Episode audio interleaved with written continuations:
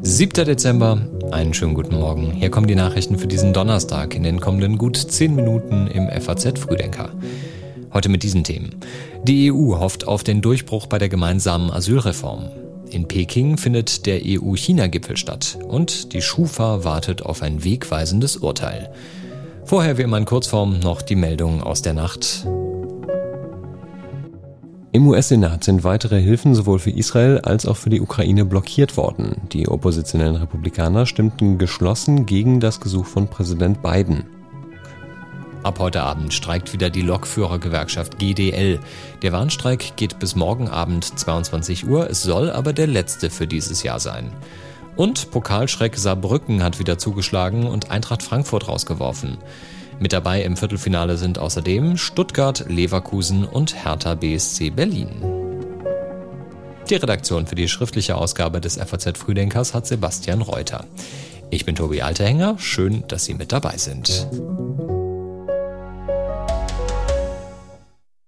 kommt es heute zum großen europäischen Asylkompromiss. Die Verhandlungen über die Asylreform in der EU stehen jedenfalls offenbar kurz vor dem Durchbruch. Für heute ist ein sogenannter Jumbo-Trilog angesetzt, in dem es gehen soll um die zentralen Gesetzestexte. Von morgens bis Mitternacht werden die Berichterstatter des Europäischen Parlaments, die spanische Ratspräsidentschaft für die Mitgliedstaaten und die EU-Kommission verhandeln und Kompromisse ausloten. Der FAZ liegen interne Protokolle von Beratungen der EU-Botschafter vor, und daraus geht hervor, dass sich die Unterhändler des Parlaments zuletzt auf die Mitgliedstaaten zubewegt haben. Bundesinnenministerin Nancy Faeser hat diese Woche nochmal betont, wie wichtig es wäre, einen Kompromiss zu finden. Ein wirksamer Außengrenzenschutz kann nur durch ein gemeinsames europäisches Asylsystem gelingen. Und deswegen ist es so wichtig, dass wir dort einen nennenswerten Fortschritt erreichen werden. Ein Streitpunkt in den Verhandlungen war, dass das EU-Parlament die Mitgliedstaaten ursprünglich verpflichten wollte, den Ländern an der EU-Außengrenze Asylbewerber abzunehmen, um sie zu entlasten. Dazu war aber nur etwa ein Dutzend Staaten bereit, deswegen soll es nun einen finanziellen Ausgleichsmechanismus geben. Wichtig ist auch die Festlegung auf verpflichtende Grenzverfahren. Künftig sollen Asylansprüche für Personen mit geringer Chance auf Anerkennung im Schnellverfahren geprüft werden und während dieser Schnellverfahren sollen die Menschen interniert werden. Die Idee dahinter ist, dass sie sich dadurch nicht in einen anderen Staat absetzen können und außerdem können sie leichter abgeschoben werden, weil sie gar nicht erst als eingereist gelten. Noch nicht gelöst ist der Streit über Ausnahmen vom Grenzverfahren für Familien mit Kindern oder unbegleitete Minderjährige. Außerdem ist noch nicht klar, welche Länder als sichere Drittstaaten definiert werden, in die Asylbewerber zurückgebracht werden können. The relationship between the European Union and China is simultaneously one of the most strategically important and one of the most challenging we have. Also strategisch wichtig und herausfordernd zugleich, so ist die Beziehung der EU mit China. So hat es Kommissionspräsidentin Ursula von der Leyen mal formuliert in einer Rede zur Lage der EU. Und heute wird an dieser Beziehung gearbeitet, denn zum ersten Mal seit mehr als fünf Jahren kommen Spitzenvertreter von China und EU zu einem Gipfel zusammen. EU-Ratspräsident Charles Michel und Kommissionschefin Ursula von der Leyen sind zu Gast in Peking und wollen da unter anderem mit Chinas Staats- und Parteichef Xi Jinping über Handelsbeziehungen und die geopolitische Lage sprechen. Ihrer Meinung nach werden europäische Unternehmen in China benachteiligt. China hingegen dürfte die EU Untersuchungen gegen chinesische E-Auto-Subventionen ansprechen. Es wird aber auch um außenpolitische Fragen gehen. Die Europäische Union will China dazu bewegen, mehr Druck auf Russland auszuüben, um den Krieg in der Ukraine zu stoppen. Konkrete Ergebnisse werden von dem Treffen in Peking allerdings nicht erwartet. Ohne die Schufa geht nicht viel für Verbraucher in Deutschland. Banken, Versandhändler, Mobilfunkunternehmen, Vermieter oder auch Energieversorger erkundigen sich ja regelmäßig über die Schufa nach der Kreditwürdigkeit ihrer Kundschaft. Die Schufa, eine sogenannte Auskunftei, berechnet einen Schufa-Score, der sich aus Finanzdaten ergibt, die die Schufa erhält von ihren etwa 10.000 Vertragspartnern. Dann wird eingeschätzt, wie wahrscheinlich es ist, dass Verbraucher ihre Zahlungsverpflichtungen erfüllen. Eigenen Angaben zufolge verfügt die Schufa über Daten von bis zu 68 Millionen Menschen in Deutschland. Aber ist diese Praxis auch so in Ordnung? Darüber entscheidet heute der Europäische Gerichtshof. Konkret urteilt der EuGH darüber, ob allein auf Grundlage einer automatischen Bewertung über die Kreditwürdigkeit von Kunden entschieden werden kann.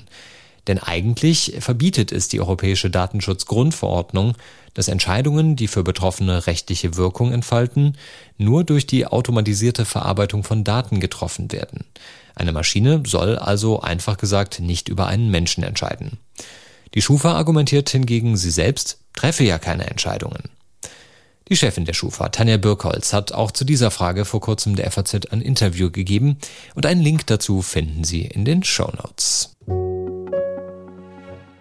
Genau zwei Monate ist der Überfall der Terrororganisation Hamas auf Israel jetzt her und in Deutschland nehmen seitdem antisemitische Angriffe zu.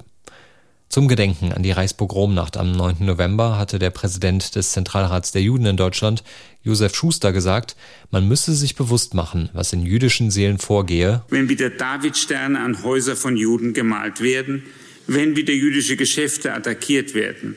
Und in der Tat, es gibt nicht nur Schmierereien, es gibt auch persönliche Beleidigungen und Drohanrufe. Ein Drittel der jüdischen Gemeinden in Deutschland hat in den vergangenen Wochen antisemitische Angriffe dieser Art erlebt. Seit gestern und noch bis Freitag berät die Innenministerkonferenz über ein konsequenteres Vorgehen gegen Antisemiten. Bundesinnenministerin Faeser sagte, von der Konferenz müsse ein starkes Signal ausgehen, dass jüdisches Leben in Deutschland unter einem besonderen Schutz stehe. Heute beginnt außerdem das jüdische Lichterfest Chanukka. In Berlin wird die erste Kerze angezündet an einem großen Leuchter am Brandenburger Tor und zum ersten Mal nimmt auch Bundeskanzler Scholz an der Zeremonie teil. Gibt es eine Annäherung zwischen der Türkei und Griechenland? Das ist die Hoffnung vor dem Treffen des türkischen Präsidenten Erdogan mit dem Ministerpräsidenten von Griechenland Mitsotakis in Athen. Es ist der erste Besuch von Erdogan in der griechischen Hauptstadt, seitdem Mitsotakis 2019 ins Amt gewählt wurde. Und Erdogan kommt nicht alleine, er wird von etlichen Ministern begleitet. Auf der Tagesordnung stehen Themen wie Migration, Energie, Tourismus und die Klimakrise. Die Visite folgt auf eine mehrjährige politische Eiszeit zwischen den beiden benachbarten NATO-Mitgliedern. Sie gilt als Zeichen für eine Phase der Entspannung, die nach dem schweren Erdbeben in der Türkei im Februar begonnen hatte. Eigentlich ist die Liste nämlich lang mit den Streitthemen zwischen der Türkei und Griechenland. Da geht es unter anderem um Hoheitsrechte in der Ägäis und um die Verwertung von Rohstoffen wie Erdgas unter dem Meeresboden. Solche Themen sollen allerdings heute noch nicht konkret besprochen werden. Dafür müsste die Entspannungsphase erstmal weitergehen, heißt es jedenfalls aus Regierungskreisen in Athen. Gerechnet wird aber mit der Unterzeichnung von Vereinbarungen im Bereich Wirtschaft. Krankschreiben per Telefon, das war in der Corona-Pandemie eingeführt worden und könnte in Zukunft dauerhaft zur Verfügung stehen. Über eine entsprechende Regelung entscheidet heute der gemeinsame Bundesausschuss.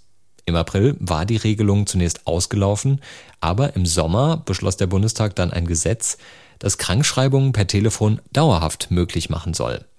Stimmt heute auch der gemeinsame Bundesausschuss zu, dann soll die Regelung ab sofort wieder gelten, also ab heute und diesmal eben auch dauerhaft.